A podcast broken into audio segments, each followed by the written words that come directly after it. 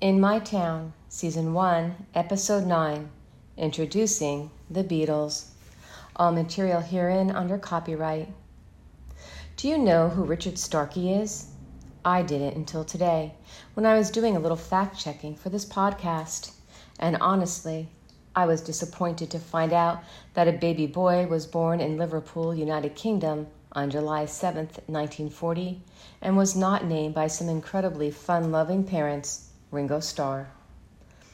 I was born on the day the Beatles' first album was almost released in America. Yes, almost. Life has a way of intruding on the best plans, even those involving what many believe is the greatest band of all time. And what happened to stop the release of Introducing the Beatles? The albums had already been pressed the anticipation by band members was keen. They were poised for something big. America was it, and it still is. If you can make it here, you can make it anywhere, and all that. So, what had the potential to rob the Beatles of certain glory? In a single word, addiction. Ewart Abner, and I'm not making up the name, was the president of Vee-Jay Records at the time, and he had been dipping his hand in the till stealing company money to pay off gambling debts. Abner resigned and the company canceled the Beatles' release. For months, introducing the Beatles was buried under the demand of other more profitable albums. Makes me think of the slush piles in every editor's office, digital or otherwise, under which lay the gems that become bestsellers, Pulitzer Prize, and National Book Award winners, book to movie success stories. The cancellation of the Beatles' first American album is retold in the exposition of their story. It was a tenuous moment, and in real time, a huge disappointment for the band.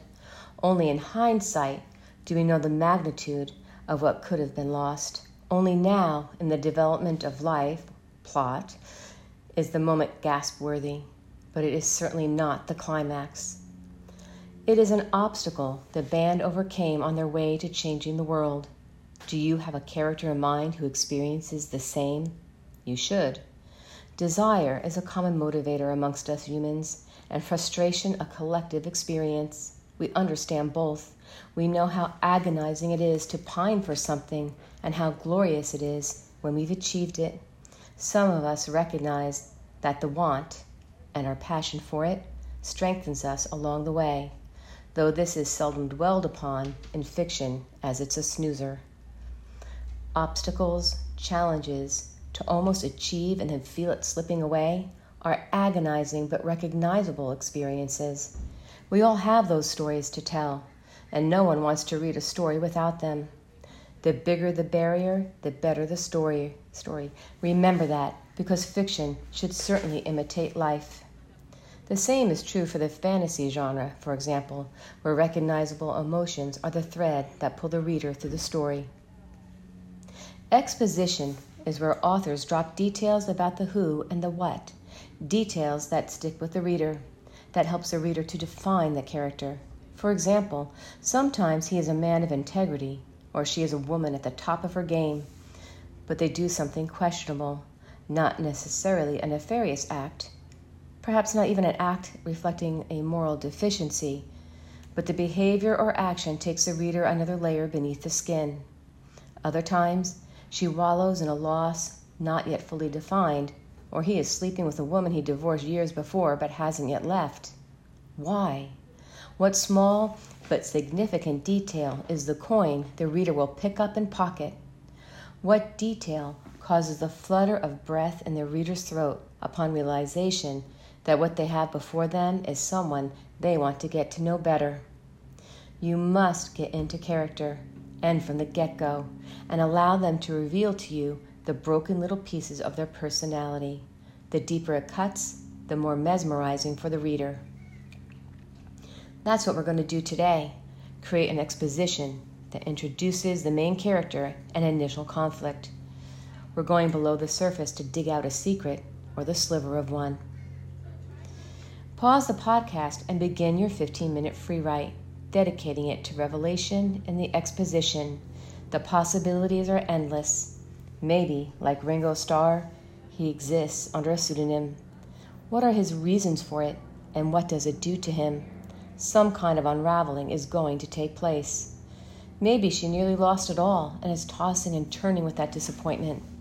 Did someone blow his dream out of the water, or did he squander his opportunities himself?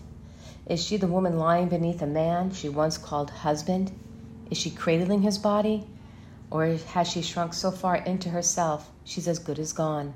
And why then is she there? Pause. Audio. What follows is an excerpt from Cold to the Bone, releasing August 11th. As a mystery, we are entrenched in action from the very beginning, but I believe that's the only place to start any kind of story. It instantly involves the readers in the problem, and with your characters under pressure, some of her or his sharp edges are bound to rise to the surface so that the reader learns more about the who driving your story. Sorry, no free write from me this week. I'm pushing another deadline, happily so, but time sometimes escapes out the hole in your pocket, right? And here we go. Chapter 1 the air stirred and snow lifted from the trees and sprayed the icy surface of the lake. It was just after 2 a.m., and the temperature hovered at zero. The clouds were low in the sky, and Nicole felt their heaviness. Her shoulders shifted under their weight. Eight years in Toole County, Montana, and she still wasn't comfortable with the building storm systems or the swift changes in weather conditions. She listened to the wind the groaning of the tree branches, the sharp crunch of boots through drift, and wished for a better night for murder.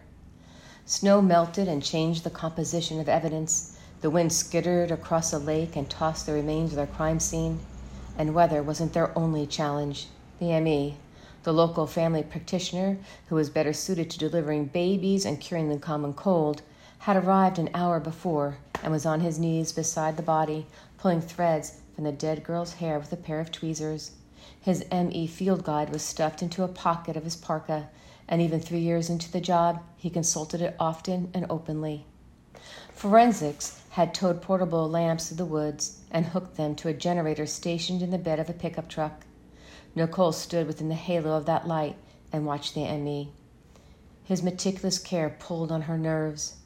They were out of time even before the investigation began, and Macaulay carried out his duties with the sedate pace of a tortoise. She exhaled and watched her breath crystallize. She stuffed her gloved hands into her coat pockets and tipped back on the thick heels of her boots, and she stared into the shadows beyond the light.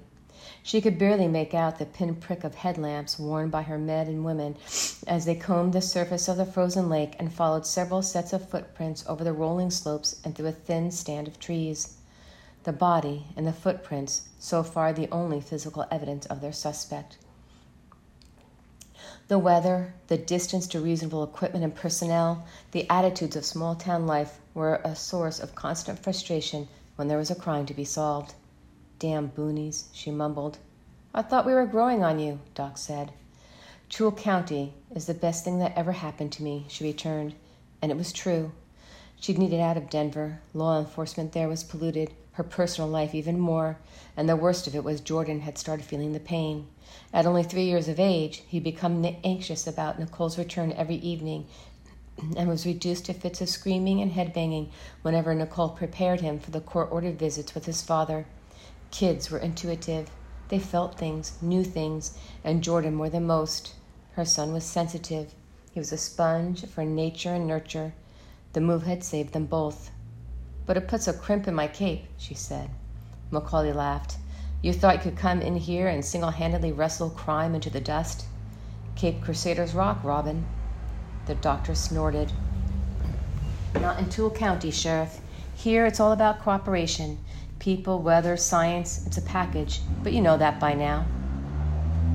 She joined the department as a sergeant and rose quickly to under sheriff. Six years later, she became the first female sheriff and county history. She thought her election had a lot to do with her big city past that included a gold shield and several accommodations, and her skills as a communicator. Toole County was the seat for a lot of law enforcement activity. In addition to the sheriff's department, they had the highway patrol and the U.S. Border Patrol working out of their little town of Blue Mesa. With Canada serving as their northern border and three major freeways barreling through the county, it was a natural choice for command centers, and it had served Nicole well. I know it, but I don't always like it, she confirmed. Macaulay squinted at the fiber in his tweezers and then held it up.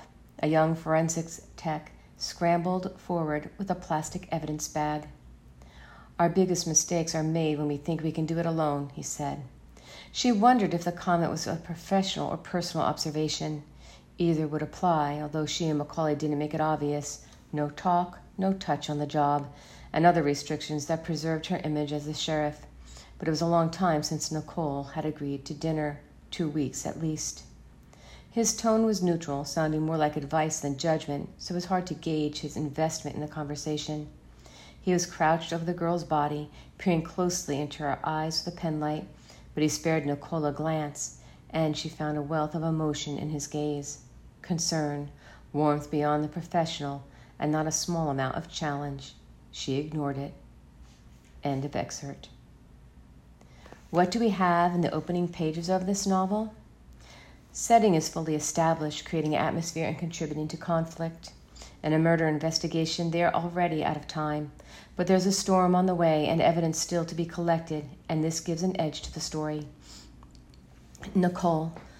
We know many things about her that contribute to making her a well rounded character. She's a single mom with an 11 year old son.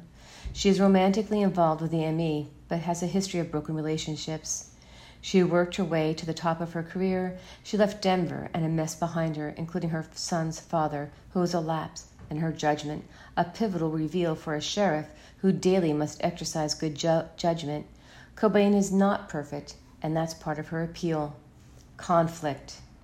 As a mystery novel, it's obvious a murder has been committed, but it goes deeper. The victim is a young teen, and so Cobain's emotions are engaged. Rising conflict with the ME, who is a family practice doctor new to the job, having been recruited by Cobain, and who is Cobain's love interest, but they're keeping it a secret. Conflict with the weather, conflict with the ticking clock, conflict with response services. Blue Mesa has a small setup, and they are far from the big city and all the supports in place there. Conflicts, small and large, put a staccato beat beneath the flow of the story. And how can I bring this back to the Beatles and the near collapse of a dream? Most important, I want to leave you with hope. To that end, I will share that this novel was like introducing the Beatles, and that it spent some time buried under a slush pile until it was championed by a special someone who took it to the top. So, my message keep writing. You're never finished. You make sure the manuscript is as tight as it can be, and you shop it to agents. But you keep writing the next book while you're waiting to hear something, anything from beyond. Soon you have two novels circulating, and this more than doubles your chances of success because with each novel, your writing has matured, has become sharper, softer, flows, ebbs in all the right places. And that's you chasing the word.